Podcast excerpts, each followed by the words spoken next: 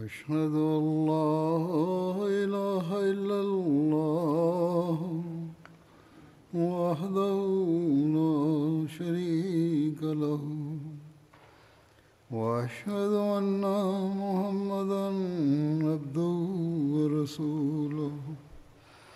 أما بعد فأعوذ بالله من الشيطان الرجيم. بسم الله الرحمن الرحيم. الحمد لله رب العالمين. الرحمن الرحيم. مالك يوم الدين. إياك نعبد وإياك نستعين. اهدنا الصراط المستقيم صراط الذين أنعمت عليهم غير المغضوب عليهم ولا الضالين அல்லாஹ் திருக்குரானில் நம்பிக்கை கொண்டோரின் சிறப்பம்சங்களாக எடுத்துரைத்தவற்றில் ஒரு சிறப்பு என்னவென்றால் அவர்கள் தம் தூய செல்வத்திலிருந்து அல்லாஹ்வின் திருப்திக்காக அல்லாஹ்வின் வழியில் செலவழிப்பார்கள். திருக்குரானில் அல்லாஹ் செல்வத்தை செலவழிப்பது குறித்து எடுத்துரைக்கும் போது நம்பிக்கை கொண்டவர் செல்வத்தை செலவழிப்பார் என்று மட்டுமே கூறியிருக்கின்றான். தான தர்மங்களின் பக்கம் கவனம் ஊட்டும்போது தான தர்மங்கள் குறித்து எடுத்துரைத்துள்ளான். ஜக்காத்தை குறித்து அல்லாஹ் கூறும்போது செலவு செய்தல் குறித்து எடுத்துரைத்துள்ளான் தியாகம் செய்யக்கூடியவர்கள் தம் செல்வத்தை இறை வழியில் கொடுக்கும்போது அதன் செலவீனங்கள் குறித்து கூறியுள்ளான் அதாவது எவ்வாறு செலவழிக்க வேண்டும் எங்கு செலவழிக்க வேண்டும் என்று கூறியுள்ளான் இறை ஜமாத்துகளுடைய வழிமுறை என்னவென்றால் அவர்கள் தம் செல்வத்தை தூய்மைப்படுத்துவதற்காக அல்லாஹுடைய அருளை பெறுவதற்காக அல்லாஹ்வின் திருப்தியை பெறுவதற்காக இறைவழியில் செலவு செய்கின்றன. ஜமாத்திலும் இவ்வாறே பொருள் தியாகங்களின் தொடர் தொடர்ந்து கொண்டிருக்கிறது. ஜமாத்தினர்களுக்கும் அல்லாஹுடைய இக்கட்டளை உள்ளது என்பது தெரியும். அவர்கள் செய்யக்கூடிய தியாகங்கள் எவ்வாறு செலவிடப்படுகின்றது என்பது தெரியும்.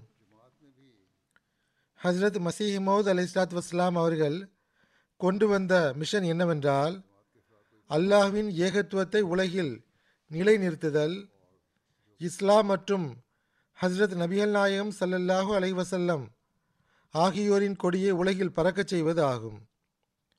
இவை எளிய வேலை ஒன்றும் கிடையாது. மிக விரிவான வேலையாகும். அந்த தூதுச் செய்தியை உலகில் பரப்ப வேண்டும். எவ்வாறு இருப்பினும் அதற்கு செலவினங்களின் அவசியம் உள்ளது. அல்லாஹ்வின் அருளால் ஜமாத் அன்பர்கள் அல்லாஹ்வின் இக்கட்டளையை புரிந்தவாறு தம் செல்வத்தை இறைவழியில் செலவு செய்கின்றனர். இந்த செலவினத்தை பூர்த்தி செய்வதற்கு முயற்சி செய்கின்றனர். உலகின் பல்வேறு நாடுகளில் பரவி இருக்கின்ற அகமதிகள் தம் பொருள் தியாகத்தின் எவ்வாறான உதாரணங்களை நிலைநிறுத்துகிறார்கள் என்றால் அதை காணும்போது இறுதி காலத்தில் இஸ்லாத்தின் அழகிய போதனை எவர் மூலமாக உலகில் பரவ இருந்ததோ அல்லாஹ்வின் புறமிருந்து நியமிக்கப்பட்ட அந்த நபர் நிச்சயமாக ஹசரத் மசீமோத் அலி இஸ்லாத் வஸ்லாம் அவர்கள் ஆவார் என்ற நம்பிக்கையில் மனிதன் இன்னும் அதிக உறுதி பெற்று விடுகின்றான். இந்த ஓர் அடையாளத்தை எதிரிகள் சிந்தித்து பார்த்தால் உள்ளங்களிலிருந்து பகைமையை வெளியேற்றி நடந்து கொண்டால் அகமதியத்தின் உண்மைக்கு இந்த ஓர் அடையாளமே போதுமானது. அவசியமற்ற எதிர்ப்பில் இருந்து அவர்களின் உள்ளத்தை இந்த அடையாளமே தூய்மையாக்க முடியும். ஆனால் அவர்களின் உள்ளங்கள் கற்களை விடவும் அதிக கடுமையாக இருக்கின்றன. குறிப்பாக பெயர் தாங்கிய ஆலிம்களின் உள்ளங்கள். எவ்வாறு இருப்பினும் அவர்களின் விவகாரங்கள் அல்லாஹுடன் உள்ளன. ஏற்கனவே நான் கூறியது போன்று ஹஸ்ரத் மசீமோத் அலை இஸ்லாத் வஸ்லாம் அவர்களின் மிஷனை பூர்த்தி செய்வதற்கு உதவி செய்ய வேண்டும் என்ற சிந்தனையிலும் ஹஸ்ரத் நபிகள் நாயகம் சல்லல்லாஹு அலைஹி வஸல்லம் அவர்களின் கொடி உலகில் பறக்க வேண்டும் என்றும் அகமதிகள் தம் செல்வத்தை இறைவழியில் செலவு செய்கின்றனர். சந்தேகத்திற்கிடமின்றி நம்பிக்கை கொண்டவர்களிடம் அல்லாஹ் செய்துள்ள வாக்குறுதி என்னவென்றால் நீங்கள் எதை செலவு செய்தாலும் எந்த செல்வத்தை இறைவழியில் கொடுத்தாலும் அதை நான் பல மடங்காக திருப்புவேன் என்பதாகும். ஆனால் அநேக அகமதிகள் எங்களுக்கு இறை திருப்தியே நோக்கமாகும் உலக பயன் கிடைக்கிறது என்றால் அது அல்லாஹ்வின் அருளாகும் என்ற சிந்தனையை கொண்டுள்ளனர். அவர்களின் இந்த சிந்தனையாவது தியாகங்களின் மூலமாக அல்லாஹ் எங்களுடன் திருப்தி கொள்ள வேண்டும். எங்களுடைய முடிவு சீரடைவதற்கான ஏற்பாடுகள் உருவாகிவிட வேண்டும் என்பதாகும். அகமதியா ஜமாத் கோடீஸ்வர ஜமாத் ஒன்றும் கிடையாது. அது எவ்வாறான ஜமாத் என்றால் அதில் உள்ள அநேக மக்கள் ஏழைகளாக இருக்கின்றனர் அல்லது நடுத்தர வர்க்கத்தை சார்ந்தவர்களாக இருக்கின்றனர். ஆனால் அவ்வாறு இருந்தும் ஓர் ஆர்வம் காணப்படுகிறது. இஸ்லாத்தின் மறுமலர்ச்சியில் நம்முடைய பங்கும் இருக்க வேண்டும் என்று எப்பொழுதும் முயற்சி செய்து வருகின்றனர். பிறகு அவர்களுடைய இந்த எளிய தியாகங்களும் அல்லாஹ்விடத்தில் ஒப்புக்கொள்ளப்பட்டு லட்சக்கணக்கான கோடிக்கணக்கான பவுண்டுகளுக்கு இணையாக பயனை கொண்டு வருகின்றன. ஆகவே அசல் விஷயம் என்னவென்றால் அல்லாஹ்விடத்தில் ஒப்புக்கொள்ளப்படுவதற்காகவும் அல்லாஹ்வின் அருளால் ஜமா தன்னுடைய வரையறைக்குட்பட்ட வசதிகளுடனும் ஏதேனும் பணியை ஆரம்பிக்கிறது என்றால் அதில் அல்லாஹ் எவ்வாறான பறக்கத்தை வழங்கிவிடுகிறான் என்றால் பார்க்கக்கூடியவர்கள் ஒருவேளை இந்த பணியில் பல மில்லியன் பவுண்டுகள் செலவழிக்கப்படுகின்றதோ என்று எண்ணும் அளவுக்கு அது ஆகிவிடுகின்றது. ஆனால் இது ஏழை மக்களுடைய பணம். அல்லாவின் புறமிருந்து இதில் பறக்கத் இடப்பட்டுள்ளது என்பது அவர்களுக்கு தெரியாது. இதன் விளைவாக நம்முடைய சிறிய வேலையும் கூட பெரிதாக தென்படுகிறது. இங்கு இன்னொன்றையும் கூறிவிடுகின்றேன். அது என்னவென்றால் ஜமாத் வளரும்போது பல்வேறு விதமான சிந்தனை கொண்ட மக்கள் குறைவான தர்பியத்தையுடையவர்கள் அல்லது பழைய அகமதிகளிலும் தர்பியத் குறைவின் காரணமாக இவ்வாறான சிந்தனை உடைய மக்கள் தென்படுகிறார்கள். அவர்கள் வீடுகளிலும் பேசுகிறார்கள் குழந்தைகளுக்கு முன்னாலும் பேசுகிறார்கள் குழந்தைகளுடைய சிந்தனைகளிலும் கேள்விகள் எழ ஆரம்பித்து விடுகின்றன. அவர்கள் நாம் ஏன் எதற்காக சந்தா கொடுக்க வேண்டும்? என்று கேள்வி கேட்கிறார்கள். இது பொறுப்பாளர்களின் பணியாகும். முதலில் அவர்கள் தமது நடவடிக்கைகள் மற்றும் செயல்களின் மூலமாக மக்களுடைய சந்தேகங்களை நீக்க வேண்டும். மக்கள் கொடுக்கின்ற சந்தாக்கள் குறிப்பிட்ட ரீதியில் செலவழிக்கப்படுகிறது. இந்த நோக்கத்திற்காகவே செலவழிக்கப்படுகிறது என்ற நம்பிக்கை நிலைநாட்டப்பட வேண்டும். இரண்டாவது விஷயம் என்னவென்றால் பொருள் தியாகத்தின் முக்கியத்துவத்தை அவர்களுக்கு அன்புடன் புரிய வையுங்கள். இறைவனின் பார்வையில் இதற்கு எத்துணை முக்கியத்துவம் உள்ளது என்றும் இந்த பொருள் தியாகத்திற்கு பதிலாக அல்லாவின் திருப்தி அவர்களுக்கு கிடைக்கும் என்றும் புரிய வையுங்கள். இந்த தியாகங்கள் எங்கு செலவழிக்கப்படுகிறது என்பதையும் புரிய வையுங்கள். இஸ்லாத்தை பரப்புவதற்காக செலவழிக்கப்படுகிறது. நம்முடைய டிவி சேனல் இருக்கின்றது. அதற்கு எண்ணற்ற முறையில் செலவழிக்கப்படுகிறது. நூல்கள் வெளியிடப்படுகின்றன. திருக்குரான் வெளியிடப்படுகின்றன. ஏழை குழந்தைகளின் கல்விக்காக செலவழிக்கப்படுகிறது. பசித்தவர்களுக்கு உணவு அளிப்பதற்காக செலவழிக்கப்படுகிறது. முபல்லிகளின் கல்விக்காக மற்றும் அவர்களின் மூலமாக தப்லீகிற்காக செலவழிக்கப்படுகின்றன. பள்ளிவாசல்கள் கட்டப்படுகின்றன. மேலும் இதே போன்று இதனுடன் தொடர்புடைய பல விஷயங்களுக்காக ஜமா செலவழிக்கிறது. மக்களிடத்தில் மிக அதிகமாக கேள்விகள் எழ ஆரம்பித்து விட்டன என்பதற்காக நான் இவ்விஷயங்களை கூறவில்லை. நான் எதற்காக கூறுகிறேன் என்றால் ஜமாத் பரவும் போது எண்ணிக்கை அதிகரிப்பதன் காரணமாக தீமையை பரப்பக்கூடியவர்களும் ஷைத்தானிய எண்ணங்களை உருவாக்கக்கூடியவர்களும் வந்துவிடுகிறார்கள் அவர்கள் குழப்பத்தை ஏற்படுத்த முயற்சி செய்கின்றனர். மேலும் குறைவான தர்பியத் கொண்ட மக்களுடைய சிந்தனைகளில் சந்தேகத்தை உருவாக்க முயற்சி செய்கின்றனர். அல்லாஹ்வின் அருள் என்னவென்றால் ஜமாத் மக்களிடத்தில் எவ்வாறான உறுதியான சிந்தனை உள்ளது என்றால் ஜமாத் அமைப்பை நடத்துவதற்கு செலவினங்கள் அவசியமாகும் என்றும் அல்லாஹ்வின் வழியில் செலவழிக்க வேண்டும் என்பதும் அல்லாஹ்வுடைய கட்டளையே ஆகும் என்பதை அவர்கள் புரிந்து வைத்துள்ளனர். ஆகவே ஜமாத்தில் இவ்வாறான எண்ணற்ற உதாரணங்கள் காண கிடைக்கின்றன. மக்களிடத்தில் ஒன்றும் இல்லாத போதிலும் அல்லாஹுடைய விருப்பத்திற்காக செலவழிக்கின்றனர். ஏதேனும் வழிவகையின் மூலமாக ஏற்பாடு செய்து அதை இறைவழியில் செலவழிக்கின்றனர். பிறகு அல்லாஹும் இவ்வாறான தியாகங்களை வீணாக்குவதில்லை. அல்லாஹ் தம் வாக்குறுதிக்கேற்ப வயர்சுகுஹு மின் ஹைசுலா தசிப் அவர்களுக்கு எங்கிருந்து ரிஸ்கை வழங்குகிறான் என்றால் அங்கிருந்து ரிஸ்க் வரும் என அவர்கள் எண்ணிக்கூட பார்த்திருக்க மாட்டார்கள். இவ்வாறு அல்லாஹ் தன் வாக்குறுதியை நிறைவேற்றுகின்றான். அகமதிகள் இந்த சம்பவங்களை திருக்குறானில் மட்டும் படிப்பது கிடையாது. மாறாக இன்றும் இந்த சம்பவங்கள் நிறைவேற காண்கின்றனர். இதை குறித்து தன்னுடைய அனுபவங்களை எழுதுகின்றனர். இதற்கான உதாரணங்களை நான் எடுத்துரைப்பேன். இது ஒன்றும் பழங்காலத்து விஷயங்களோ பழங்காலத்து கதைகளோ கிடையாது. மாறாக இது எவ்வாறான அனுபவங்கள் என்றால் இன்றும் அல்லாஹ் நம்பிக்கை கொண்டோரின் ஈமானை உறுதிப்படுத்துகின்றான்.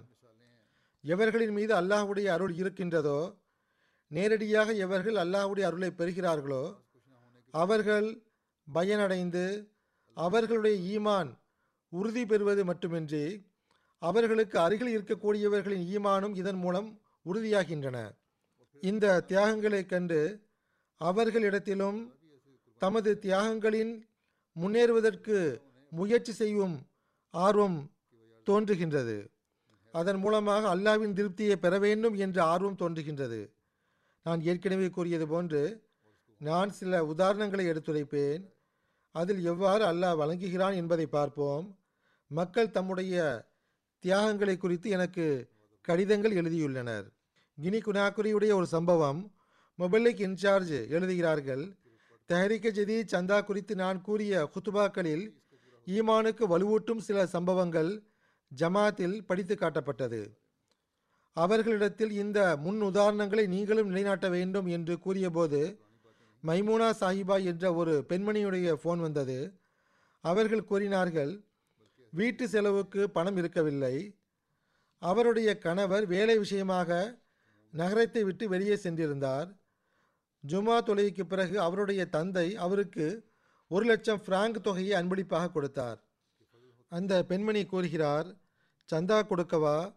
அல்லது வீட்டு செலவுக்காக அந்த தொகையை பயன்படுத்தவா? என்ற பரிதவிப்பில் நான் இருந்தேன். பிறகு துவா செய்து பாதி தொகையான ஐம்பதாயிரம் பிராங்கை தஹரீக ஜதீது சந்தாவுக்கு செலுத்திவிட்டேன். அந்த பெண்மணி கூறுகிறார் இந்த விஷயம் நடந்து இருபத்தி நான்கு மணி நேரம் கூட கழிந்திருக்காது. எனக்கு மூன்று லட்சம் பிராங்கு தொகையை அற்புதமான விதத்தில் அல்லாஹ் வழங்கிவிட்டான். அந்த இடத்தில் இருந்து பணம் கிடைக்கும் என்ற சிந்தனை கூட எனக்கு இருக்கவில்லை. அதை கண்டு சரியான முடிவெடுக்க நட்பேறு வழங்கிய அல்லாஹுக்கே நான் நன்றி செலுத்தினேன். அந்த பெண்மணி கூறுகிறார் அதன் காரணமாக எனது ஈமானும் அதிகரித்தது. கனடாவுடைய ஒரு மஜிலிஸின் சதர் சாஹிபா கூறுகிறார்கள் தெஹரீக்க ஜதீத் செக்ரட்டரி தெஹரீக்க ஜதீத் சந்தா பட்ஜெட்டை முழுமை செய்யுமாறு கவனமூட்டிய போது சந்தா செலுத்தாத பெண் உறுப்பினர்களுடைய பாக்கி தொகை வினவப்பட்டது. அங்குள்ள நிலையை பொறுத்தவரை அது ஒரு சிறு தொகையாக இருந்தது. முன்னூற்றி இருபத்தைந்து டாலர். அவர் கூறுகிறார் என் சார்பாகவே இதை செலுத்திவிடலாம் என நான் எண்ணினேன். ஆனால் நான் எனது பேங்க் அக்கௌண்ட்டை பார்த்தபோது அங்கு எந்த தொகையும் இருக்கவில்லை. மாறாக மைனஸில் அக்கௌண்ட் இருந்தது. மூன்று டாலர் அதிகப்படியாக செலவாகி இருந்தது. அவர் கூறுகிறார் அடுத்த நாள் நான் எனது அக்கௌண்ட்டை செக் செய்தபோது எனது வியப்பிற்கு அளவிருக்கவில்லை. எனது அக்கௌண்ட்டில் மூவாயிரம் டாலரை விட அதிகமான தொகை வரவு வைக்கப்பட்டிருந்தது. அவர் கூறுகிறார் நீண்ட காலமாக இந்த தொகை பெண்டிங்கில் இருந்தது. அது கிடைப்பதற்கான எந்த சாத்தியக்கூறும் இருக்கவில்லை. ஆனால் பாக்கியை செலுத்தலாம் என்ற எனது எண்ணத்தை அல்லாஹ் கண்டபோது அல்லாஹ்வின் அருளால் அதற்கான ஏற்பாட்டை அவன் உருவாக்கிவிட்டான். மிக நீண்ட காலமாக பெண்டிங்கில் இருந்த அந்த தொகை உடனடியாக கிடைத்துவிட்டது. பிறகு சவுத் ஆப்பிரிக்காவுடைய ஒரு நண்பர் ஷாஹின் சாஹிப் கூறுகிறார் நான் தஹரிகே ஜதீத் சந்தாவை செலுத்தினேன். எனது பேங்க் அக்கவுண்டில் இருந்த தொகையில் பாதி தொகையை இதற்காக கொடுத்து விட்டேன். அவர் கூறுகிறார் அது பெரிய தொகை ஒன்றும் கிடையாதுதான். ஆனால் அவருடைய பார்வையில் தெஹரிக்க ஜதீத் சந்தா செலுத்துவதற்கு இது கடைசி மாதமாக இருந்தது. இப்போது சந்தா கொடுக்காவிட்டால் பிறகு வாய்ப்பு கிடைக்குமோ கிடைக்காதோ என்று தெரியாது. ஆகவே அவர் கூறுகிறார் நான் சந்தாவை செலுத்திவிட்டேன் அந்த நாளில் அவருடைய தந்தை அவரை சந்திக்க வர இருந்தார். அவருடைய தந்தை அவரை சந்திக்க வந்தார். அவர் இவருக்கு ஒரு சிறு தொகையை டிரான்ஸ்ஃபர் செய்திருந்தார். அது அவருக்கு கிடைத்துவிடும். தேவைகளை நிறைவேற்றிக் கொள்ளலாம் என்று கூறினார். ஷாஹின் சாஹிப் கூறுகிறார் அவருடைய தந்தையிடம் இருந்து கிடைத்த அந்த தொகை தெஹரிக ஜதி சந்தாவுக்காக கொடுக்கப்பட்ட தொகையை விட இருபது மடங்கு அதிகமாக இருந்தது. ஆகவே அவர் தந்தையிடம் இருந்து கிடைத்த தொகைக்கும் சந்தா கொடுத்தார். எனது வருமானம் அதிகரித்துள்ளது. எனக்கு ஓர் இடத்திலிருந்து பணம் கிடைத்துள்ளது. அல்லாஹ் அதற்கான ஏற்பாட்டை செய்துள்ளான். அங்கிருந்து பணம் கிடைக்கும் என நான் எதிர்பார்க்கவில்லை. அவர் அந்த சந்தாவை கொடுத்த பிறகு அதே நாளில் மாலையில் அவர் பணிபுரிந்த இடத்தில் முதலாளியுடைய ஃபோன் வந்தது. நாங்கள் துபாயில் உங்களுக்கு வேலை வைத்திருக்கிறோம். நீங்கள் விருப்பம் கொண்டால் நீங்கள் பணியாற்றலாம் என்று அவர் கூறினார். எவ்வாறு இருப்பினும் இவர் அந்த வேலைக்கு சம்மதித்தார். இவ்வாறு வெளிநாட்டில் மிக நல்ல வேலைக்கான ஏற்பாடும் நடந்துவிட்டது. ஷாஹின் சாஹிப் கூறுகிறார் இந்த இரு சம்பவங்களும் ஏதேச்சியாக நடந்தது கிடையாது. மா ஆஸ்திரேலியாவிலிருந்து முரபி சாஹிப் எழுதுகிறார்கள் ஜமாத்தினுடைய ஒரு உறுப்பினர் கூறினார் அவர் சந்தா கொடுப்பதற்கு வாக்குறுதி அளித்திருந்தார். அவருடைய பொருளாதார நிலை நன்றாக இருக்கவில்லை. வாக்குறுதிக்கு ஏற்ப சந்தா செலுத்திய போது அல்லாஹுடைய வாக்குறுதி உள்ளது. இறைவன் எனக்கு நூறு மடங்கு அதிகமாக தருவான் என்ற நம்பிக்கை இருந்தது. இவ்வாறும் கூட சிலர் சிந்திக்கின்றனர். அவர் ஒரு பிளாட் வாங்கி வைத்திருந்தார். அதனுடைய வேல்யூ அதிகரிப்பதற்கான எந்த நம்பிக்கையும் இல்லாமல் இருந்தது. அவர் கூறுகிறார் ஆனால் சந்தா செலுத்திய பிறகு அற்புதமான முறையில் அந்த பிளாட்டினுடைய லாபம் நூறு மடங்கு அதிகரித்தது. அவர் கூறுகிறார் இந்த பொருள் தியாகத்தை ஏற்றுக்கொண்டு அல்லாஹ் இந்த அருளை செய்திருக்கிறான் என்று எனக்கு உறுதியான நம்பிக்கை ஏற்பட்டு விட்டது கசாக்ஸ்தானுடைய முவல்லிக் எழுதுகிறார் அங்கு உள்ளூரில் அலி பேக் என்ற ஒரு களப்பற்ற அகமதி இருந்தார். அவர் பத்தாயிரம் டேங்கே அதாவது அவர்களின் உள்ளூர் கரன்சி தெஹரிக்க ஜதீது சந்தா போன்றவற்றிற்கு செலுத்தினார். அவர் கூறுகிறார் அதன் பிறகு நான் வேலைக்கு சென்று விட்டேன். சில நாட்களுக்கு பிறகு கம்பெனியுடைய உயர் அதிகாரி என்னை அழைத்தார். நம்முடைய கம்பெனிக்கு இம்முறை பெரும் லாபம் கிடைத்துள்ளது. ஆகவே நாங்கள் முழு கம்பெனியில் இருந்தும் நன்கு வேலை செய்த மூன்று நபர்களுக்கு ஒரு லட்சம் போனஸாக கொடுக்கலாம் என்று தீர்மானித்துள்ளோம் என்றார். அவர் கூறுகிறார் சந்தா கொடுத்ததன் காரணமாக அல்லாஹ் பத்து மடங்காக எனக்கு வழங்கிவிட்டான். அந்த தொகை கிடைக்கும் என்ற எந்த எதிர்பார்ப்பும் எனக்கு இருக்கவில்லை. பிறகு பர்மிங்காம் யூகேவில் இருந்தும் ஒரு நண்பர் கூறுகிறார் நான் எனது குடும்பத்துடன் ரெண்டாயிரத்தி பதினாறில் பைய செய்திருந்தேன். பையத்திற்கு முன்பு பொருளாதார நிலை மிக மோசமாக இருந்தது. கடனும் அதிகமாக இருந்தது. ஜமாத்தில் வந்த பிறகு எனது தகுதிக்கு ஏற்ப சந்தாக்கள் கொடுக்க ஆரம்பித்த போது சில தடவை தகுதியை விட அதிகமாகவும் சில திட்டங்களில் பங்கெடுக்க ஆரம்பித்தேன். அவர் கூறுகிறார் பைய செய்த ஆரம்ப நாட்களில் நடைபெற்ற ஒரு சம்பவம் எனது மனைவி ஒரு ஸ்கூல் நிகழ்ச்சியில் தப்லீக் ஸ்டால் வைக்க சென்றிருந்தால் குழந்தைகளை கவனித்துக் கொள்வதற்காக நான் எனது வேலையில் லீவு எடுத்திருந்தேன். அந்த லீவின் காரணமாக நூறு பவுண்டு நஷ்டம் ஏற்பட இருந்தது. அந்த நேரத்தில் பொருளாதார நிலை அந்த அளவு நன்றாக இருக்கவில்லை. எங்களை பொறுத்தவரை அது மிக பெரும் தொகையாக இருந்தது. எவ்வாறு இருப்பினும் அவர் கூறுகிறார் விடுமுறை எடுக்க வேண்டும். தியாகம் செய்ய வேண்டும். ஆகவே நான் விடுமுறை எடுத்துள்ளேன் என்று நான் நினைத்திருந்தேன். ஆனால் அல்லாஹ் இன்னொன்றை நினைத்து வைத்திருந்தான். அவர் கூறுகிறார் எனது மனைவி தனது வேலையை நிறைவேற்றிவிட்டு வீட்டை வந்தடைந்தால் என்னுடைய பாசுடைய ஃபோன் வந்தது. முடியும் என்றால் வேலை செய்யக்கூடிய இடத்திற்கு ஒரு மணி நேரத்தில் வந்தடையுமாறு கூறினார். எமர்ஜென்சி வேலை வந்திருந்தது. அவர் கூறுகிறார் நான் உடனடியாக புறப்பட்டேன். அந்த நாளில் ஒரு மணி நேரம் மட்டும்தான் வேலை செய்திருந்தேன். ஆனால் முழு நாளுக்குமான வருமானம் எனக்கு கிடைத்துவிட்டது. வீட்டிற்கு வந்து நான் எனது மனைவியிடம் கூறினேன். அவ்விருவரும் புதிய அகமதிகளாக இருந்தனர்.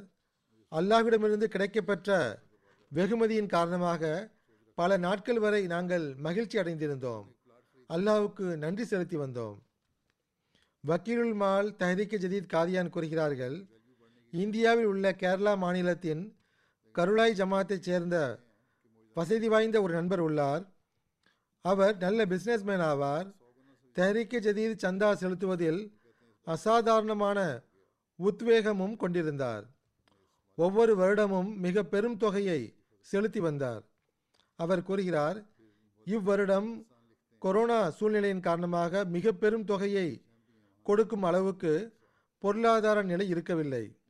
எப்பொழுதும் சந்தா செலுத்துவதற்கான நட்பெயரை அல்ல வழங்கி வருவான். இப்போது வெளிப்படையில் எந்த சாத்தியக்கூறும் தென்படவில்லை. எவ்வாறு இருப்பினும் கண்டிப்பாக அல்லாஹ் ஏற்பாடை செய்து விடுவான் நான் கொடுத்து விடுவேன் என்ற நம்பிக்கை இருந்தது. நிதியாண்டு முடிவடைவதற்கு இரண்டு நாட்களுக்கு முன்பு பத்து லட்சம் ரூபாய் எனும் பெரும் தொகையை அவர் தஹரிக்க ஜதி சந்தாவாக கொடுத்தார். அவர் கூறுகிறார் ஜும்மா நாளில் முரபி சாஹிப் குத்பாவின் போது தெஹரிக ஜதீத் சந்தா செலுத்துவதன் பக்கம் மீண்டும் கவனம் ஓட்டினார். என்னுடைய குத்பாவில் இருந்து சில பழைய சம்பவங்களை வாசித்து காட்டினார். அதனால் மிகவும் தாக்கத்திற்கு ஆளானேன். பத்து லட்சத்திற்கு பகரமாக ஏறக்குறைய பதினெட்டு லட்சம் ரூபாய் கொடுத்துள்ளார். அரசாங்க ப்ராஜெக்ட் ஒன்று உள்ளது. அது கிடைத்துவிடும் என்ற எதிர்பார்ப்பு அவருக்கு உள்ளது.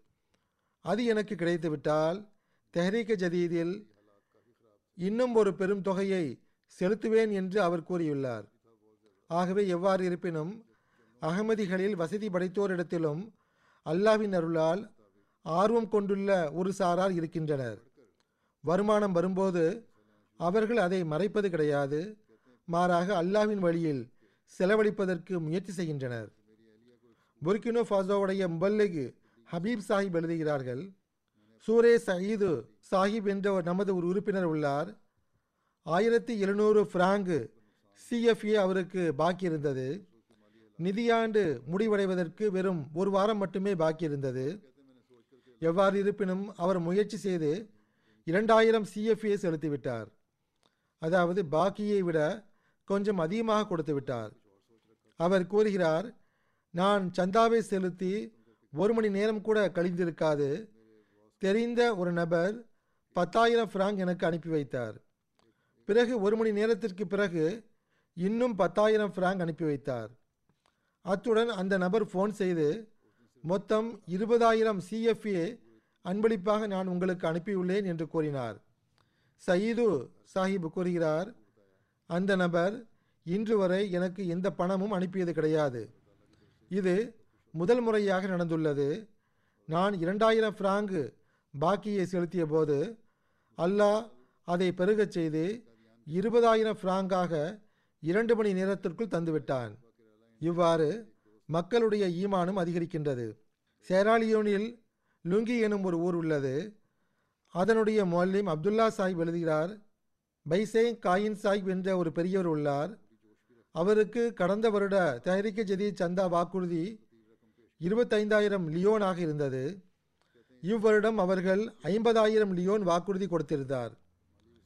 அவர் பொருளாதார ரீதியாக மிகவும் சிக்கலில் இருந்தார்.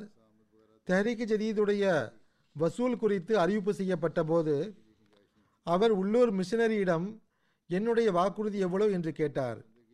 ஐம்பதாயிரம் லியோன் என்று அவரிடம் கூறப்பட்ட போது மிகவும் வியப்புற்று இது எப்படி? என்று கேட்டார். என்னால் இதை செலுத்த இயலாது என்று கூறினார். வாக்குறுதியை நீங்கள்தான் எழுதினீர்கள் என்று அவரிடம் கூறப்பட்டது. அவர் மௌனமாகிவிட்டார். அடுத்த வாரம் அன்சார் கூட்டம் நடந்தது. அவர் அதற்கு வந்து கூறினார் என்னிடம் அறுபதாயிரம் லியோன் இருந்தது. நான் இருபதாயிரம் லியோனை வீட்டில் விட்டு வந்துள்ளேன். நாற்பதாயிரம் லியோனை தெஹரிக்க ஜதி சந்தா செலுத்துவதற்காக கொண்டு வந்துள்ளேன். நான் திரும்பிச் செல்வதற்கு கூட என்னிடம் பணம் இல்லை என்று கூறினார். நான் அவரிடம் நீங்கள் தியாகம் செய்துள்ளீர்கள். அல்லாஹ் உங்களுக்கு ஏதேனும் ஏற்பாட்டை செய்து விடுவான் என்று கூறினேன். அவர் நடந்தே வீட்டுக்கு சென்று கொண்டிருந்தார். அவர் கூறுகிறார் நடந்து சென்று கொண்டிருக்கும் போது தெரிந்த பழைய நண்பர் ஒருவரை சந்தித்தார். நீண்ட காலத்திற்கு பிறகு அவரை சந்தித்தார். அந்த நண்பரிடம் பேசிக் கொண்டிருந்தார். அந்த நண்பர் செல்லுகையில் முப்பதாயிரம் லியோன் தொகையை எடுத்து அந்த பெரியவருக்கு அன்பளிப்பாக கொடுத்தார். அந்த பெரியவர் கூறுகிறார் அதன் பிறகு எனக்கு தெரிந்த ஒரு பெண்மணி ஒருவரை நலம் விசாரிப்பதற்காக அவருடைய வீட்டிற்கு சென்றேன். அவருடைய உடல்நிலை குறித்து விசாரிப்பதற்காக சென்றேன். அவரை சந்தித்து விட்டு எழும்போது அவர் என்னிடம் பத்தாயிரம் லியோன் கொடுத்து இதை செலவுக்காக பயன்படுத்திக் கொள்ளுங்கள் என்று கூறினார். அவர் கூறுகிறார் நான் கொடுத்த தொகையை அல்லாஹ் எனக்கு இவ்வாறு திரும்ப தந்துவிட்டான். அந்த தொகையின் மூலமாக அவர் தம் வாக்குறுதியான ஐம்பதாயிரம் லியோனை செலுத்திவிட்டார். இது மட்டுமின்றி இதற்கு பிறகும் அருள் இறங்கியது. ஓர் அன்பர் வெளிநாட்டில் வசித்து வந்தார். அவருடைய ஃபோன் வந்தது நீண்ட காலமாக உங்களுடன் தொடர்பு கொள்ள இயலவில்லை. நான் உங்களுக்கு அன்பளிப்பாக நான்கு லட்சம் லியோன் அனுப்பி வைக்கிறேன் என்று அவர் கூறினார். சந்தாவாக கொடுத்த தொகைக்கு இணையான பணம் மட்டுமின்றி அதைவிட பத்து மடங்கு அதிகமான தொகையையும் அல்லாஹ் வழங்கிவிட்டான். அவர் கூறுகிறார் இவ்வாறு எனக்கு தியாகம் செய்வதற்கான வாய்ப்பும் கிடைத்து விட்டது எனது ஈமானும் அதிகரித்தது. பிறகு கினி குனாக்கரி உடைய ரீஜன் போகே அங்குள்ள ஒரு கிராமத்தின் மிஷினரி கூறுகிறார் தெஹரிக்க ஜதீது சந்தா வசூல் செய்வது தொடர்பாக தெஹரிக்க ஜதீது வாரம் கொண்டாடப்பட்டது. ஜும்முவா குத்துபாவில் கவனம் ஊட்டப்பட்டது. அத்துடன் தனிப்பட்ட முறையிலும் வீடுகளுக்கு சுற்றுப்பயணம் மேற்கொள்ளப்பட்டது. ஜிப்ரீல் சாஹிபு என்ற ஒரு களப்பற்ற அகமதி நண்பர் ஒருவர் தொழிலை பொறுத்தவரை தச்சராக இருந்தார். அவருடைய வீட்டிற்கு சென்றேன். சந்தா செலுத்துவது தொடர்பாக அவருக்கு கவனமூட்டிய போது அவர் கூறினார் இன்றைய செலவுக்காக இருபதாயிரம் பிராங்க் வைத்திருந்தோம். அவை அனைத்தையும் நான் சந்தாவாக கொடுத்து விடுகிறேன். இதை தவிர எங்களிடத்தில் வேறு ஒன்றும் இல்லை. அல்லாஹ் எங்களுடைய தியாகத்தை ஏற்றுக்கொள்வானாக என்று துவா செய்கிறோம் என்று அவர் கூறினார். கடந்த மூன்று மாதங்களாக விற்பதற்காக ஒரு மரக்கட்டிலை செய்து வைத்துள்ளதாகவும் அதை வாங்க யாரும் வரவில்லை என்றும் ஜிப்ரீல் சாஹிப் கூறினார். சந்தா கொடுத்த சிறிது நேரத்திலேயே ஒருவர் அந்த கட்டிலை வாங்குவதற்காக வந்தார். ஒரு மில்லியன் ஐந்து லட்சம் பிராங்குக்கு அந்த கட்டிலை வாங்கிவிட்டார்.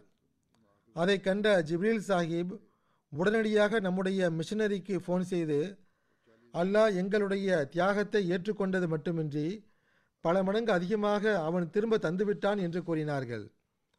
அவர்கள் இவ்விஷயத்தை தமது நண்பர்களின் ஈமான் வலுப்பெறுவதற்காக தம் நண்பர்களுக்கும் கூறி வருகிறார்கள்.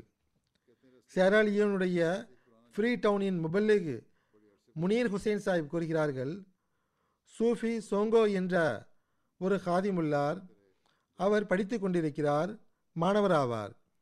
அவர் படிப்பு தொடர்பாக பள்ளிவாசலில் தங்கியிருக்கிறார்.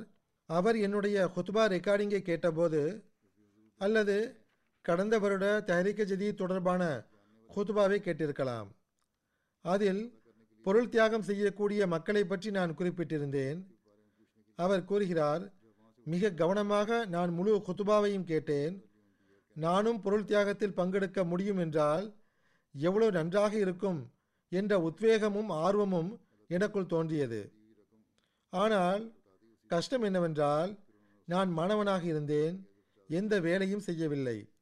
படிப்புக்குரிய செலவையும் மிக கஷ்டத்துடன் நிறைவேற்றி வந்தேன். ஆனால் இந்த அனைத்து கஷ்டங்கள் இருந்தும் கூட எனக்குள் ஒரு பரிதவிப்பு இருந்தது. தஹரிக ஜதி செக்ரட்டரியை சந்தித்து ஐந்து லட்சம் லியோன் வாக்குறுதியை எழுதினேன். அது எனக்கு மிக பெரும் தொகையாக இருந்தது. அதன் பிறகு அதை செலுத்துவது தொடர்பாக நான் கவலை கொண்டிருந்தேன். அல்லாஹ் ஏதேனும் வழிவகையை உருவாக்க வேண்டும் நான் எனது வாக்குறுதியை நிறைவேற்ற வேண்டும் என்று இரவு பகலாக நான் அதற்காக துவா செய்ய ஆரம்பித்தேன். சில நாட்களுக்கு பிறகு எனது ஓர் உறவினர் தன் மகனை அழைத்து கொண்டு அகமதியா ஸ்கூலில் சேர்ப்பதற்காக வந்திருந்தார். நான் ஸ்கூலுடைய பிரின்சிபாலிடம் பேசியிருந்தேன். ஆகவே அவர் அந்த பிள்ளையை ஸ்கூலில் சேர்த்து கொண்டார். அந்த பிள்ளையுடைய தந்தை என்னிடம் ஒரு லட்சம் லியோனை கொடுத்து இது உங்களுடைய உணவு போன்ற செலவுக்காக பயன்படும் இதை வைத்துக் கொள்ளுங்கள் என்று கூறினார். அவர் கூறுகிறார் அன்றைய தினத்தில் உணவுக்கு கூட என்னிடம் ஒன்றும் இருக்கவில்லை. ஆயினும் நான் அந்த அனைத்து தொகையையும் சந்தாவாக செலுத்திவிட்டேன். நான் கொடுத்த வாக்குறுதியில் ஓரளவு செலுத்திவிடலாம் என்று கொடுத்து விட்டேன் கொஞ்ச நாளுக்கு பிறகு அறிமுகம் இல்லாத ஒரு நம்பரில் இருந்து எனக்கு ஃபோன் வந்தது. அதில் வேலை ஒன்று உள்ளது. அதற்கு சிறந்த வெகுமதியும் கிடைக்கும். நீங்கள் ஆயத்தமாக இருக்கிறீர்களா என்று என்னிடம் கேட்கப்பட்டது. நான் உடனே சம்மதம் தெரிவித்தேன். அல்லாவின் அருளால் அந்த வேலைக்கு பிரதிபலனாக எனக்கு ஒரு மில்லியன் லியோன் கிடைத்தது. அதனை கொண்டு நான் என்னுடைய வாக்குறுதியை உடனடியாக செலுத்திவிட்டேன். கைபோனுடைய முபல்லைக் இன்சார்ஜ் சாஹிப் எழுதுகிறார்கள் ஈசா தீந்தா சாஹிப் என்ற ஒரு புதிய அகமதி ஒருவர் உள்ளார். அவர் கூறுகிறார் பையத் மற்றும் முறையாக சந்தா செலுத்துவதற்கு முன்பு என்னுடைய நிலை எவ்வாறு இருந்தது என்றால் சில சமயங்களில் இரண்டு வாரங்கள் அல்லது மூன்று வாரங்கள் வேலை இல்லாமல் கடந்துவிடும். ஆனால் எப்போது முறையாக சந்தா செலுத்த ஆரம்பித்தேனோ இப்போது ஏறக்குறைய தினந்தோறும் வேலை கிடைத்து வருகின்றது. இவர் வெகு தொலைவில் இருந்து வந்து முறையாக சந்தா செலுத்துகிறார். எந்த அளவுக்கு சந்தா கொடுக்கிறாரோ அதே அளவு தொகை டாக்ஸிக்கான வாடகையாக செலுத்தி வந்து கொடுக்கிறார். இரு செலவுகள் இல்லாத வண்ணம் இப்போது அவருடைய வீட்டில் இருந்து கொண்டே சந்தா அனுப்புவதற்கான ஏற்பாடுகள் செய்யப்பட்டு விட்டது. ஜோர்டானிலிருந்து ஒரு பெண்மணி அஜிர் ஃபஜர் சாஹிபா கூறுகிறார் நான் அகமதியத்தில் இணைந்து இருபத்தி ரெண்டு வருடங்கள் ஆகிவிட்டன. நான் அகமதியாக ஆனதிலிருந்து நான் கண்டு வருவது என்னவென்றால் எப்போதெல்லாம் சந்தா கொடுப்பதற்கு எண்ணம் கொள்கிறேனோ அப்போதெல்லாம் அல்லாஹ் மறைவிலிருந்து உதவி செய்து பணத்திற்கான ஏற்பாடை செய்து விடுகின்றான். சில சமயங்களில் எந்த அளவு சந்தா கொடுக்க வேண்டும் என்று எண்ணம் கொள்கிறேனோ அதே அளவு தொகை கிடைத்து விடுகின்றது. இது ஜமாத்தினுடைய பழக்கத்தே ஆகும். நான் இன்ஜினியரிங் படித்துள்ளேன். வீட்டில் இருந்து கொண்டே செய்யக்கூடிய வேலை ஏதாவது வந்தால் செய்வேன். என்னுடைய பழக்கம் என்னவென்றால் சந்தா கொடுப்பதற்கு என்னுடைய கணவரிடமிருந்து நான் பணம் கேட்பது கிடையாது. ஏனென்றால் பெரும்பாலும் அவர் நிதி நெருக்கடியில் இருப்பார். என்னுடைய சொந்த வருமானத்தில் இருந்து சந்தா கொடுத்து வருகிறேன். இவ்வருடம் நான் சந்தா செலுத்திவிட்டதாக நினைத்து கொண்டிருந்தேன். ஆனால் உண்மையில் நான் மறந்துவிட்டிருந்தேன். ஞாபகமூட்டப்பட்ட போது என்னிடத்தில் ஒரு தீனார் கூட இல்லை. எவ்வாறு சந்தா கொடுப்பது என்ற கவலையில் நான் இருந்தபோது ஒரு மாணவி என்னிடத்தில் வந்து டியூஷன் படித்து கொடுக்குமாறு கேட்டார். அல்லாஹ்வின் அருளால் டியூஷன் ஃபீஸ் மூலமாக சந்தாவும் செலுத்திவிடலாம் கொஞ்சம் மீதமும் எஞ்சும் புர்கினோ ஃபாசாவில் போக்கு ஃபுகாலா என்ற ஜமாத் உள்ளது. அதனுடைய சதர் ஜமாத் கூறுகிறார் என்னிடத்தில் ஜமாத் அல்லாத சில நண்பர்கள் வந்தார்கள். நாங்கள் உங்களுடைய விளைச்சலை பார்த்து வியப்பட்டுள்ளோம் ஏனென்றால் ஜமாத்திற்கு கட்டப்படுகின்ற ஸ்கூலுக்கு நீங்கள் அதிக நேரம் கொடுத்ததை நாங்கள் கண்டுள்ளோம். உங்களுடைய விளை நிலங்களை கவனித்துக் கொள்வதற்கு உங்களுக்கு பின்னால் யாரும் இருக்கவில்லை. அவ்வாறு இருந்தும் உங்களுடைய விளைச்சல்கள் எங்களை விட நன்றாக உள்ளது. இதற்கு நேரெதிராக நாங்கள் எங்களுடைய எல்லா நேரத்தையும் எங்களுடைய நிலத்திற்கு கொடுத்தோம். ஆனால் அவ்வாறு இருந்தும் உங்களுடையதை போன்று எங்களுடைய விளைச்சல்கள் அந்த அளவு நன்றாக இல்லை என்று கூறினர். இதற்கு சதர் சாஹிப் அவர்கள் அவர்களிடம் கூறினார்கள் நாங்கள் அனைவரும் இந்த வக்காரை அமலை அல்லாஹ் மற்றும் ஜமாத்திற்காக செய்தோம். எந்த அளவு நேரத்தை நாங்கள் ஸ்கூலுக்கு கொடுத்தோமோ அந்த நேரத்தில் நாங்கள் இந்த துவாவையும் செய்து கொண்டிருந்தோம். அதாவது அல்லாஹ்வே நீயே எங்களுடைய விளைச்சல்களை பாதுகாப்பாயாக. ஏனென்றால் நாங்கள் உம்மீதே நம்பிக்கை வைத்துள்ளோம். ஆகவே அல்லாஹ் எங்களுடைய துவாக்களை ஏற்றுக்கொண்டுள்ளான். மேலும் எங்களுடைய விளைச்சலும் நன்றாக இருக்கின்றன. இப்போது நாங்கள் இதற்கேற்ப சந்தாவும் கொடுத்துள்ளோம் என்று கூறினார். குழந்தைகளும் தியாகம் செய்வதற்கான புரிதலை எந்த அளவு கொண்டுள்ளனர் என பாருங்கள். இந்த குழந்தைகள் ஏழை நாடுகளில் வசிக்கும் குழந்தைகளாவர். முன்னேற்றமடைந்த நாடுகளில் இருக்கும் படித்த குழந்தைகளிடத்திலும் சில இடங்களில் இந்த புரிதல் இருப்பதில்லை.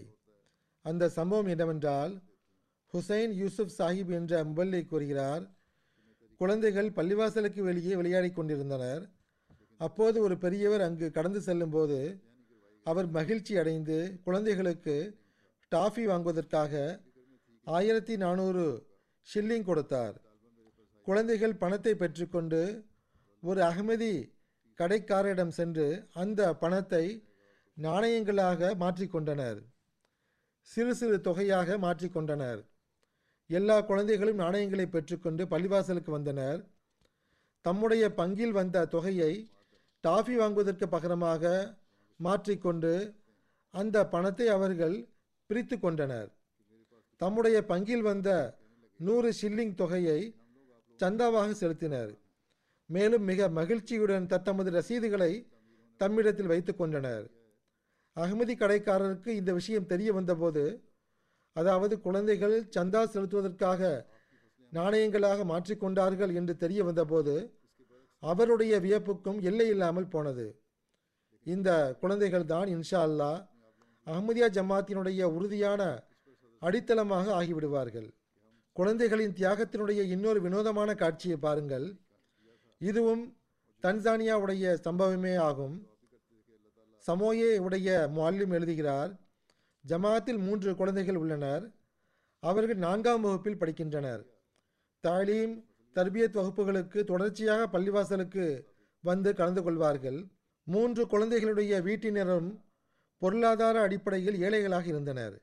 நிலையான வருமானத்திற்கான வழிவகை இல்லாமல் இருந்தது. கடந்த மாதம் இக்குழந்தைகள் தங்களுக்குள் போட்டி வைத்துக் கொண்டனர். தெஹரிக ஜதீது சந்தா செலுத்துவதை குறித்து அவர்களுடைய போட்டி இருந்தது.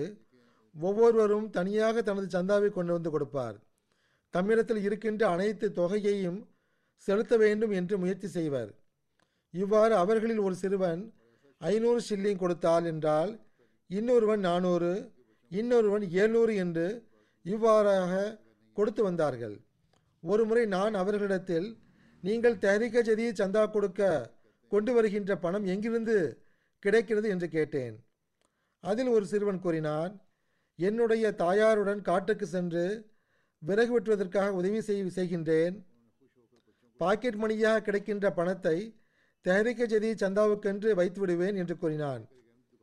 அத்துடன் நான் சந்தா கொடுக்க ஆரம்பித்ததிலிருந்து விறகு வாங்கக்கூடிய வாடிக்கையாளர் எனக்கு உடனடியாக கிடைத்து விடுவார்.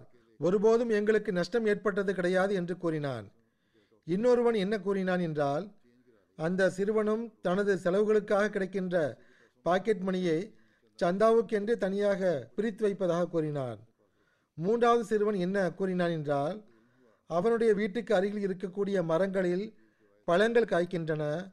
அவன் தனது உணவுக்கான பழங்களை மிச்சப்படுத்தி அதிலிருந்து கிடைக்கக்கூடிய தொகையை சந்தாவாக செலுத்துவதாக கூறினான். இந்த மூன்று குழந்தைகளும் தங்களுடைய சந்தாக்களின் பறக்கத்துகள் குறித்தும் எடுத்து கூறினர். சந்தா செலுத்துவதால் அவர்களுடைய வாழ்க்கையில் கிடைக்கின்ற நிம்மதி குறித்தும் எடுத்து கூறினர். அல்லாஹ் இந்த குழந்தைகளின் ஈமானிலும் களப்பற்ற தன்மையிலும் அபிவிருத்தியை வழங்குவானாக. இதுதான் ஈமானாகும். இதிலிருந்து நம்முடைய குழந்தைகளும் இன்புறுகின்றனர். பெலீஸுடைய முபல்லிக் இன்சார்ஜ் எழுதுகிறார்கள் ஒரு குழந்தையினுடைய முன்னுதாரணத்தை பற்றி கூறுகிறார்கள் இது உலகின் இன்னொரு மூலையில் நடக்கின்ற சம்பவமாகும். முதலில் கூறிய சம்பவம் உலகின் வேறொரு மூலையில் நடந்தது. இந்த சம்பவம் இன்னொரு மூலையில் நடக்கிறது. ஆனால் சிந்தனைகளோ ஒரே போன்று இருப்பதை பாருங்கள். பெலீஸில் பதினான்கு வயதுடைய சிறுவன் பள்ளிவாசல் கட்டப்படும் போது தம்முடைய அனைத்து சேமிப்பையும் பள்ளிவாசலுக்கு கொடுத்து விட்டான். அந்த சிறுவன் தெஹரிக்க ஜதீது திட்டத்திலும் தியாகத்தின் ஓர் உயரிய முன்னுதாரணத்தை நிலைநாட்டினான். அந்த சிறுவன் மிகவும் ஏழை குடும்பத்தைச் சார்ந்தவன். அவனுடைய தந்தை கஷ்டப்பட்டு வீட்டினுடைய தேவைகளை பூர்த்தி செய்கிறார். முரபி சாஹிப் அவர்கள் தெஹரிக்க ஜதி திட்டத்தின் முக்கியத்துவத்தை குறித்து கூறியபோது அந்த சிறுவன் ஒரு டாலரை கொடுத்தான். இது என்னுடைய வீட்டாரின் சார்பாக கொடுக்கிறேன் என்றான். இதை கண்ட முரபி சாஹிப் மிகவும் மகிழ்ந்தார். ஏனென்றால் பொருளாதார ரீதியாக அவர்களால் இந்த அளவுக்கு கூட தியாகம் செய்ய முடியாத நிலையில் இருந்தார்கள். இது மிக பெரும் விஷயமாக இருந்தது. பிறகு அந்த தானியால் என்று அந்த சிறுவன் கூறினான் என்னுடைய பெயரை இதில் எழுத வேண்டாம். என்னுடைய வீட்டாரின் சார்பாக நான் கொடுத்துள்ளேன். என்னுடைய பங்கை நான் பிறகு தருவேன் என்றான். ஆகவே அடுத்த நாள் அந்த சிறுவன் இன்னும் பத்து டாலரை கொண்டு வந்து கொடுத்தான். அத்துடன் அல்லாஹ் எங்களுடைய வீட்டில் உள்ளவர்களின் மீது நிச்சயம் அருள் புரிவான் என்று எனக்கு நம்பிக்கை இருந்தது என்று கூறி தன் சார்பாகவும் கொடுத்து விட்டான். புதிதாக இணையக்கூடியவர்களின் உள்ளத்தில் தியாகத்தின் உத்வேகத்தை அல்லாஹ் எவ்வாறு உருவாக்குகிறான் என்றும் அவர்களுக்கு எவ்வாறு வழங்குகிறான் என்றும் பாருங்கள். இதை குறித்து மொரோக்காவை சார்ந்த ஒரு நண்பர் நூருதீன் சாஹிப் கூறுகிறார்கள். ரெண்டாயிரத்தி பதினேழாம் ஆண்டில் பைய செய்த பிறகு பொருள் தியாகத்தில் பங்கெடுக்க ஆரம்பித்தேன். அப்போது என்னுடைய வருமானம் மிகவும் குறைவாகத்தான் இருந்தது. ஒரு நாள் ஜமாத் வெப்சைட்டில் அவர் என்னுடைய குத்துபாவை கேட்டார். அவர் கூறுகிறார் ஹஸ்ரத் மசீமோத் அலிஸ்லாத் வஸ்லாம் அவர்களின் சஹாபா மற்றும் இதர அகமதிகளுடைய பொருள் தியாகம் பற்றி கூறப்பட்டு வந்தது. அதன் காரணமாக என்னுடைய உள்ளத்தில் ஒரு உத்வேகம் பிறந்தது. சில நாட்களுக்கு பிறகு மொரோக்கோ ஜமாத்தினுடைய சதர் சாஹிப்பிடம் நான் வசியத் அமைப்பில் இணைய விரும்புகிறேன் என்று கூறினேன். அவர் சில நிபந்தனைகள் குறித்தும் கடமைகள் குறித்தும் எடுத்து கூறினார். அதன் காரணமாக என்னுடைய உத்வேகம் இன்னும் அதிகரித்தது. நான் வசிய செய்துவிட்டேன் பிறகு சில மாதங்களுக்கு பிறகு என்னுடைய நிலை மேம்பட்டு விட்டது. ஒரு கம்பெனியில் எனக்கு நல்ல வருமானம் உள்ள வேலை கிடைத்தது. இப்பொழுது நான் அதே கம்பெனியில் இன்னொரு நகரத்தில் மேனேஜராக பணியாற்றி வருகிறேன். மூன்று வருடத்தில் எனது வருமானம் மூன்று மடங்கு அதிகரித்துள்ளது. கம்பெனியின் நம்பிக்கை என் மீது எந்த அளவு அதிகரித்துள்ளது என்றால் மொரோக்கோவுடைய தலைநகரத்தில் இருந்து இன்னொரு நகருக்கு நான் மாறிச் செல்லும்போது மேனேஜர் என்னிடம் உங்களைப் போன்ற வேலை செய்யக்கூடிய வேறு ஏதேனும் அகமதி இருந்தால் அவர் வேலை தேடிக்கொண்டிருந்தால் என்னிடம் கூறுங்கள் என்றார். அவர் கூறுகிறார் இதை கேட்டு நான் மிகவும் உணர்ச்சி வசப்பட்டேன். எனது கண்களில் இருந்து கண்ணீர் வழிய ஆரம்பித்து விட்டது. நான் எனது நகரத்தினுடைய ஒரு அகமதி நண்பரிடம் பேசினேன். இப்பொழுது அவருக்கு அந்த வேலை கிடைத்து விட்டது அவரையும் இப்போது மேனேஜராக ஆக்கிவிட்டார்கள். அவர் கூறுகிறார் சந்தா கொடுத்ததன் காரணமாக என்னுடைய ஃபேமிலியுடைய அழுத்தம் என் மீது இருந்தது. சில உறவினர்கள் சார்பாகவும் ஏளனத்திற்கு ஆளானேன். ஆனால் அல்லாஹுக்கு நன்றி. சந்தா கொடுத்ததன் காரணமாக நான் ஒருபோதும் பொருளாதார கஷ்டத்தை சந்திக்கும் நிலை வரவில்லை. ஆஸ்திரேலியாவின் முரபி சாஹிப் பருதிலிருந்து எழுதுகிறார்கள் ஒரு ஹாதிம் இவ்வருடம் தஹரிகஜிதி சந்தாவை செலுத்தவில்லை. சந்தா செலுத்துவது குறித்து கவனமூட்டப்பட்ட போது கோவிடின் காரணமாக வேலை கிடைக்கவில்லை. பொருளாதார கஷ்டங்கள் உள்ளன என்று அவர் கூறினார். ஆனால் சில நாட்களுக்கு பிறகு மீண்டும் சந்திக்கும் போது நான் எனது சந்தாவை பூர்த்தி செய்வதற்காக வீட்டில் உள்ள சில பொருட்களை விற்றேன் என்றார். அவர் கூறுகிறார் நான் இவ்வாறு செய்து சில நாட்கள் தான் கழிந்திருக்கும். வேலையை பொறுத்தவரை எனக்கு நான்கு புதிய கான்ட்ராக்ட் கிடைத்தது. அத்துடன் ஒரு புதிய வேலையும் கிடைத்துவிட்டது.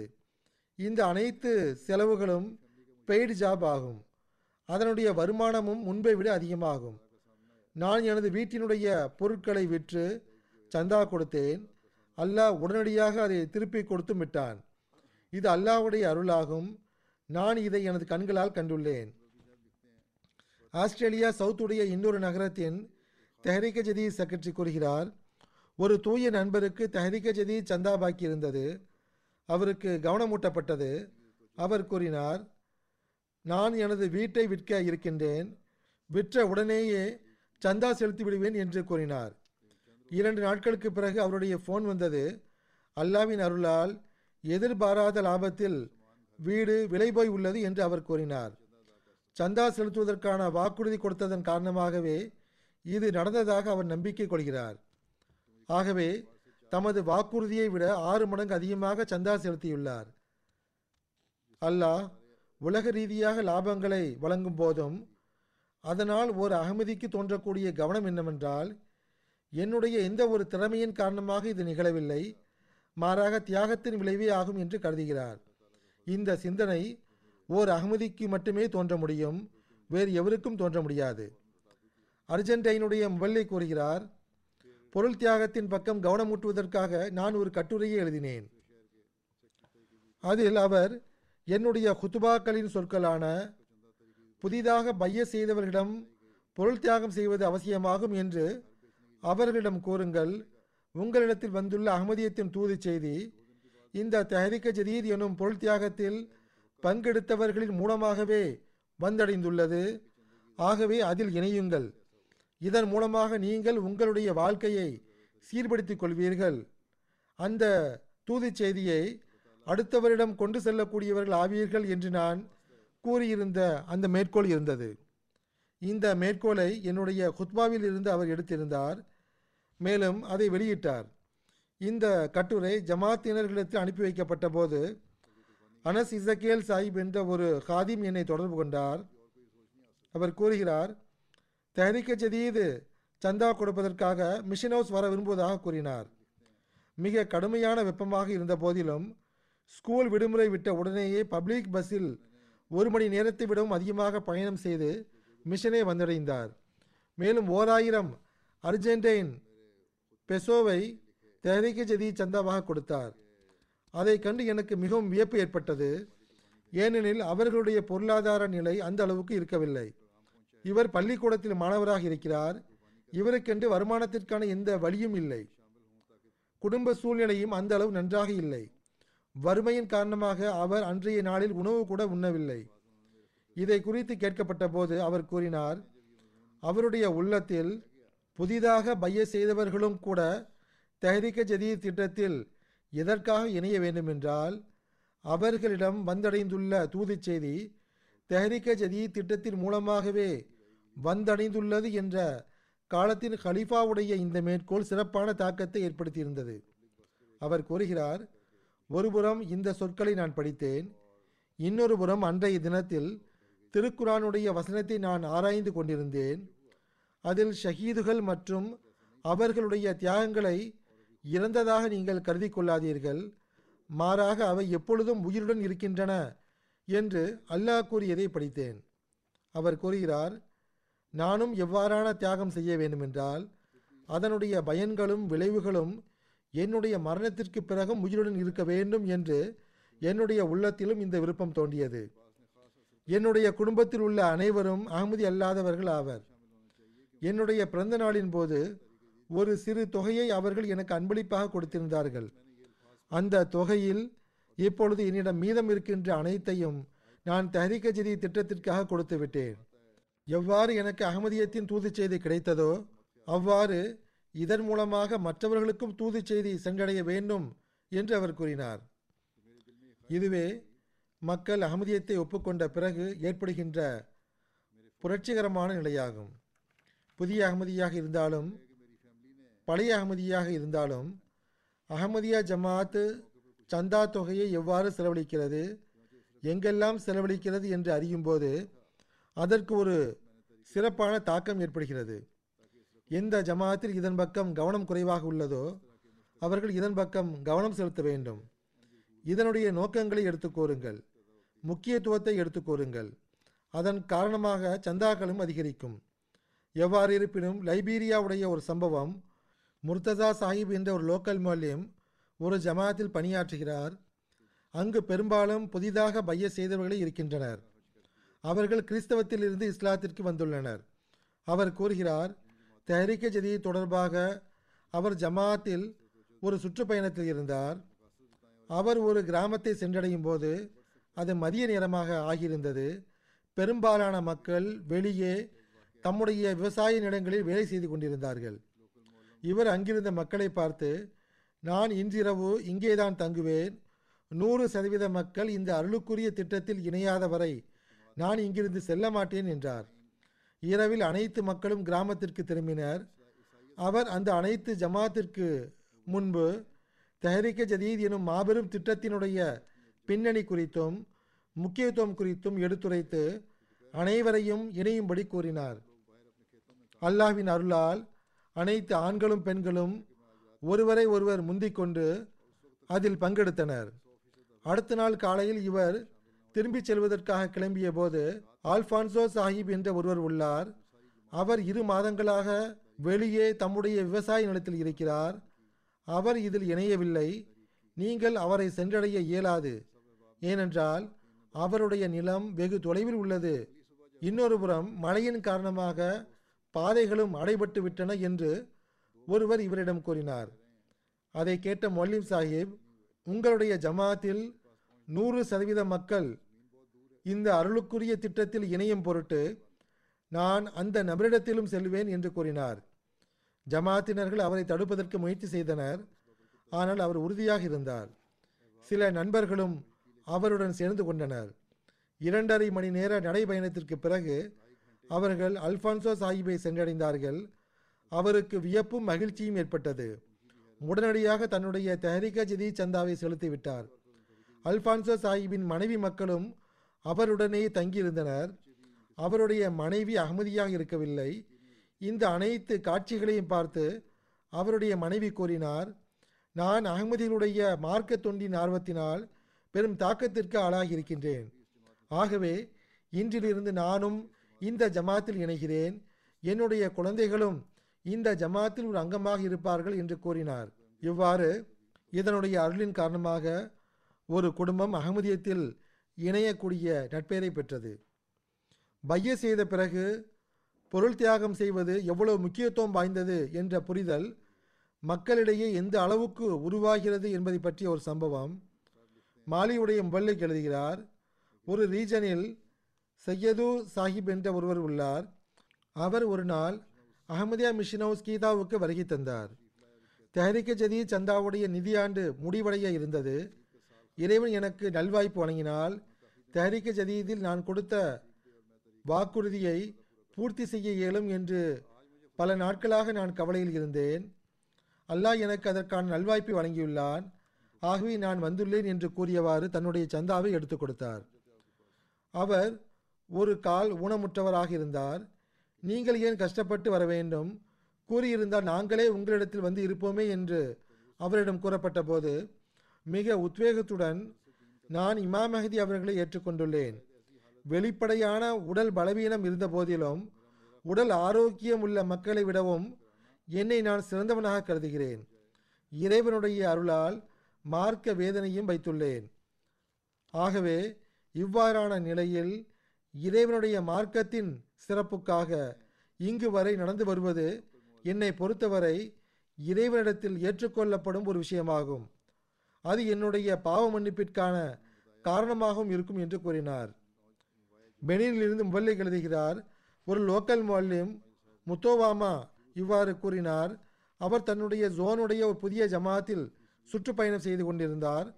அங்குள்ள ஜமாத்தின் தலைவர் இஸ்மாயில் சாஹிப் கூறினார் நாங்கள் ஆரம்பத்தில் இருந்தே முஸ்லிம்களாக இருக்கின்றோம்.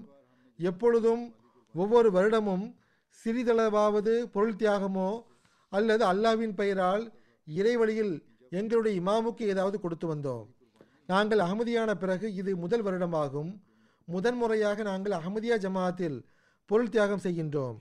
இதற்கு முன்பு அந்த இமாமுக்கு நாங்கள் கொடுத்து வந்தோம். அவற்றை அவரே செலவழித்து வந்தார்.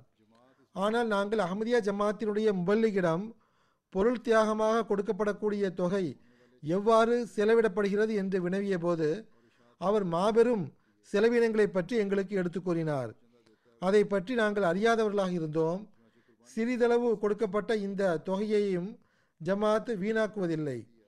மாறாக முழு உலகிலும் செய்யப்படக்கூடிய சிறிய பெரிய எல்லாவித நட்பணிகளுக்காக இஸ்லாத்தை பரப்புவதற்காக இந்த அற்பமான தொகையும் செலவழிக்கப்படுகிறது. ஒருவர் சில பிராங்குகள் சந்தா கொடுத்திருந்தாலும் அவர் அதற்கான சிறந்த பிரதிபலனை அடைகிறார். ஆகவே தியாகத்தின் இந்த தத்துவத்தை புரிந்தவாறு நாங்கள் தஹரிக்க ஜதி சந்தா கொடுக்கிறோம். இவ்வருடம் எங்களுடைய வீட்டில் பொருளாதார கஷ்டமும் வரவில்லை. எங்களுக்கும் எங்களுடைய குழந்தைகளுடைய உடல்நிலைக்காகவும் நாள்தோறும் நாங்கள் செலவழிக்கின்ற செலவும் இவ்வருடம் ஏற்படவில்லை. தொழுகைகளில் எங்களுடைய வருகை முன்பை விட சிறந்ததாக ஆகிவிட்டது. அல்லாஹ் எங்களை பாதுகாத்தான் என்பதை எங்களால் உணர முடிகிறது. அல்லாவுடைய அருளால் இவ்வருடம் பொருள் தியாகத்திற்கு பிறகு எங்களுடைய தியாகம் வீணாகவில்லை என்ற மன நிம்மதியும் அமைதியும் எங்களுக்கு கிடைத்துள்ளது. இப்பொழுது ஆப்பிரிக்காவில் வசிக்கக்கூடியவர்களும் தொலை தூரத்தில் வசிக்கக்கூடிய படிப்பறிவில்லாத மக்களும் சிந்தனை திறன் இல்லாதவர்கள் என மக்கள் கூறி வருகிறார்கள். ஆனால் இவர்கள் எந்த அளவு உறுதியான உயர்வான சிந்தனையை கொண்டுள்ளார்கள் என பாருங்கள். பெரும் படித்த எழுத தெரிந்த மக்களுக்கும் கூட இவ்வாறான சிந்தனைகள் தோன்றாது. பொருள் தியாகத்தின் முக்கியத்துவம் அவர்கள் மீது எந்த அளவு தெளிவாக்கப்பட்டுள்ளது என எவ்வாறு முழு சம்பவத்தையும் அவர் கூறியிருக்கிறார் என பாருங்கள். பைய செய்த பிறகு மக்களிடத்தில் உருவாகக்கூடிய புரட்சி இதுவே ஆகும். இப்போது நான் தெஹரிக்க ஜதீதுடைய புதிய ஆண்டினுடைய அறிவிப்பையும் செய்வேன். அத்துடன் சில விவரங்களையும் எடுத்துரைப்பேன். அல்லாஹுடைய அருளால் அக்டோபர் முப்பத்தி ஒன்றாம் தேதியோடு எண்பத்தி ஏழாவது ஆண்டு முடிவடைந்து விட்டது. எண்பத்தி எட்டாம் ஆண்டு துவங்கிவிட்டது அல்லாவின் அருளால் தெஹரிக்க ஜதீதுடைய பொருளாதார அமைப்பில் பதினைந்து புள்ளி மூணு மில்லியன் பவுண்டு பொருள் தியாகம் செய்வதற்கான நல்வாய்ப்பு ஜமாத்திற்கு கிடைத்துள்ளது. இது கடந்த ஆண்டை விட எட்டு லட்சத்தி நாற்பத்தி ரெண்டாயிரம் பவுண்டு அதிகமாகும். உலகம் முழுவதும் உள்ள ஜமாத்தில் ஜெர்மனி முதல் இடத்தில் உள்ளது. பாகிஸ்தானுடைய பொருளாதார நிலை மோசமாக உள்ளது. அவர்கள் தியாகத்தில் எப்போதுமே முன்னேறக்கூடியவர்கள்தான். அவர்களுக்காக துவா செய்யுங்கள். அது மட்டுமின்றி தற்போது சிரமங்களால் அவர்கள் சூழப்பட்டுள்ளார்கள். நாள்தோறும் ஏதேனும் வழக்குகள் தொடுக்கப்படுகின்றன. யாரேனும் ஒருவருக்கு எதிராக வழக்குகள் சுமத்தப்படுகின்றன. சட்டம் அவர்களை எந்த அளவு அமுக்க முடியுமோ நெருக்கடிக்கு ஆளாக்க முடியுமோ அதற்கு முயற்சி செய்கிறது. அல்லாஹ் அவர்களின் துயரங்களை நீக்குவானாக. அவர்களும் சுதந்திரமான முறையில் தம் அனைத்து நடவடிக்கைகளையும் மேற்கொள்ளும் நல்வாய்ப்பை பெறுவார்களாக. இஜிதிமாக்களும் நடைபெற வேண்டும் மாநாடுகளும் நடைபெற வேண்டும். வெளிப்படையான முறையில் தம்முடைய தியாகங்களையும் அவர்கள் வெளிப்படுத்த வேண்டும். அவர்கள் தம் தியாகங்களை வெளிப்படுத்த மாட்டார்கள்தான். ஆனால் நாம் அவர்களுடைய தியாகங்களை வெளிப்படுத்த முடியும். நிர்பந்தத்தின் காரணமாக அவர்களுடைய தியாகங்களை பற்றிய குறிப்பையும் கூற இயலாமல் உள்ளது. ஜெர்மனியை பற்றி ஏற்கனவே நான் கூறியவிட்டேன். அவர்கள் முதலிடத்தில் இருக்கிறார்கள். இவர்களை தவிர தியாகம் செய்தவர்கள் அடுத்த இடத்தில் பிரிட்டன் உள்ளது அமெரிக்கா மூன்றாம் இடத்தில் உள்ளது நான்காம் இடத்தில் கனடா உள்ளது ஐந்தாம் இடத்தில் மத்திய கிழக்கை சார்ந்த ஒரு ஜமாத் உள்ளது ஆறாம் இடத்தில் இந்தியா உள்ளது ஏழாம் இடத்தில் ஆஸ்திரேலியா உள்ளது எட்டாம் இடத்தில் இந்தோனேஷியா உள்ளது ஒன்பதாவது இடத்தில் கானா உள்ளது பத்தாம் இடத்தில் மத்திய கிழக்கை சார்ந்த ஒரு ஜமாத் உள்ளது. ஆப்பிரிக்க நாடுகளில் வசூலின் அடிப்படையில் ஒட்டுமொத்த அளவில் முன்னணியில் இருக்கக்கூடிய ஜமாத்துகள் கானா பிறகு நைஜீரியா பிறகு புர்கினோ ஃபாசா பிறகு தன்சானியா செராலியோன் செராலியோன் குறித்து ஏற்கனவே நான் கூறியது போன்று இன்னும் மேம்படுத்த இயலும். எவ்வளவோ மேம்படுத்துவதற்கான இடம் உள்ளது. ஆனால் எந்த அளவு கவனம் கொடுக்க வேண்டுமோ அது கொடுக்கப்படவில்லை. மக்கள் தியாகம் செய்யக்கூடியவர்களாக இருக்கிறார்கள். சரியான முறையில் மக்களுக்கு கூறப்பட்டால் அவர்கள் செய்வார்கள். நான் ஏற்கனவே சம்பவங்களை கூறியுள்ளேன். பிறகு கேம்பியா உள்ளது. பிறகு பெனின் உள்ளது. பிறகு யுகாண்டா உள்ளது. பிறகு கென்யா உள்ளது. பிறகு லைபீரியா உள்ளது. இணையக்கூடியவர்களின் எண்ணிக்கை அதிகரிப்பது தொடர்பான அறிக்கை. நைஜீரியா முதலிடத்தில் உள்ளது. பிறகு கேம்பியா உள்ளது. பிறகு செனிகால். பிறகு கானா. பிறகு தன்சானியா பிறகு Guinea Conakry Malawi Uganda Guinea Bissau Congo Kinshasa Burkina Faso Congo Brazzaville. புதிதாக இணைந்தவர்களில் ஆப்பிரிக்காவை தவிர பிற நாடுகளும் இருக்கின்றன. அவற்றிலும் எண்ணிக்கை அதிகரித்துள்ளது. பெரும் ஜமாத்துகளில் ஜெர்மனி முதலிடத்தில் உள்ளது. பிறகு பிரிட்டன் உள்ளது பிறகு ஹாலந்து உள்ளது. பிறகு பங்களாதேஷ் பிறகு மொரிஷியஸ் உள்ளது. அல்லாவின் அருளால் முதல் அலுவலக பதிவேட்டில் உள்ள அனைவரது சந்தா கணக்குகளும் தொடர்கின்றன. ஜெர்மனியின் முதல் பத்து ஜமாத்துகளின் பெயர்கள் ரோய்டுமார்க் நோயிஸ் மேதியாபாத் கோலோன் ரோட்கோ நைடா புளோரஸ்காயிம் கனேபர்க் பிரென்ஸ்ஹாயிம் அவுஸ்னாப்ரோக். உள்ளூர் அமாரத்துகளில் முதல் பத்து இடங்கள் ஹம்பர்க் ஃப்ராங்க்ஃபர்ட் குரோஸ்கெராவ் டச்சன்பா வேஸ்பாதன் மோர்ஃபெல்டன் ரெட்ஷெட் மன்ஹாயின் டாம்ஷெட் ரூசல்ஷாய்ம் பாகிஸ்தானில் தஹரிக் ஜதீதுடைய தியாகத்தில் வசூலின் அடிப்படையில் லாகூர் முதலிடத்தில் உள்ளது. பிறகு ரபுவா பிறகு கராச்சி. மாவட்டங்களில் இஸ்லாமாபாத் பிறகு குஜ்ரான்வாலா சியால்கோட் உமர்கோட் முல்தான் டோபோ டாக்ஸிங் மீர்பூர் ஹாஸ் அட்டக் மீர்பூர் ஆசாத் காஷ்மீர் டேரா காசி கான் ஆகியவை உள்ளன. வசூலின் அடிப்படையில் அதிக தியாகம் செய்த அமாரத்துகள் டிஃபென்ஸ் லாகூர் குல்ஷன் ஆபாத் கராச்சி அசீதாபாத் கராச்சி டவுன்ஷிப் லாகூர் மாடல் டவுன் லாகூர் முகல்பூரா லாகூர் டில்லி கேட் லாகூர் கிளிப்டன் கராச்சி பஹாவுல் அங்கர் ஹாஃபிஸாபாத் பிரிட்டனுடைய முதல் ஐந்து ரீஜன் பைத்துல் ஃபுத்து இரண்டாம் இடத்தில் மஸ்ஜித் ஃபசல் பிறகு இஸ்லாமாபாத் பிறகு மிட்லேண்ட்ஸ் பைத்துல் ஏசான் ஒட்டுமொத்த வசூலின் அடிப்படையில் பிரிட்டனுடைய முதல் பத்து பெரிய ஜமாத்துகள் Farnham Islamabad south Cheam Masjid Fazl Worcester Park Birmingham south Walsall Aldershot Gillingham Tilford. வசூலின் அடிப்படையில் அதிக தியாகம் செய்த அமெரிக்காவின் ஜமாத்துகள் Maryland Los Angeles Detroit Silicon Valley Chicago Seattle Central Virginia Oshkosh Atlanta Georgia South Virginia Houston York Boston வசூலின் அடிப்படையில் கனடாவின் உள்ளூர் அமாரத்துகள். வான் முதலிடத்தில் உள்ளது. பீஸ் வில்லேஜ் கேல்கரி ஆகிய இரண்டும் சரிசமமாக உள்ளன. பிறகு வேன்கோவர் டொராண்டோ வெஸ்ட் பிறகு டொராண்டோ இந்தியாவின் முதல் பத்து ஜமாத்துகள் காதியான் முதலிடத்தில் உள்ளது. பிறகு கோயம்புத்தூர் ஹைதராபாத் கருளாய் பத்தபெரியம் கல்கத்தா பெங்களூர் கேரங் காலிக்கட் மேலப்பாளையம்.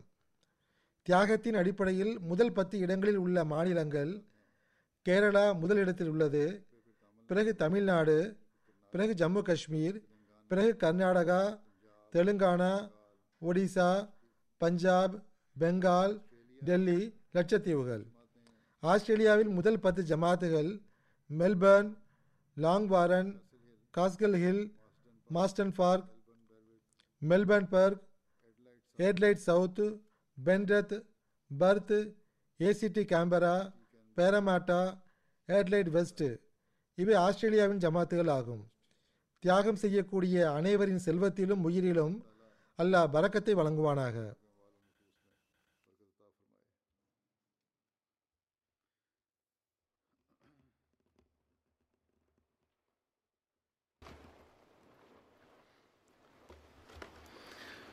الحمد لله الحمد لله نحمده ونستعينه ونستغفره ونؤمن به ونتوكل عليه ونعوذ بالله من شرور أنفسنا ومن سيئات أعمالنا.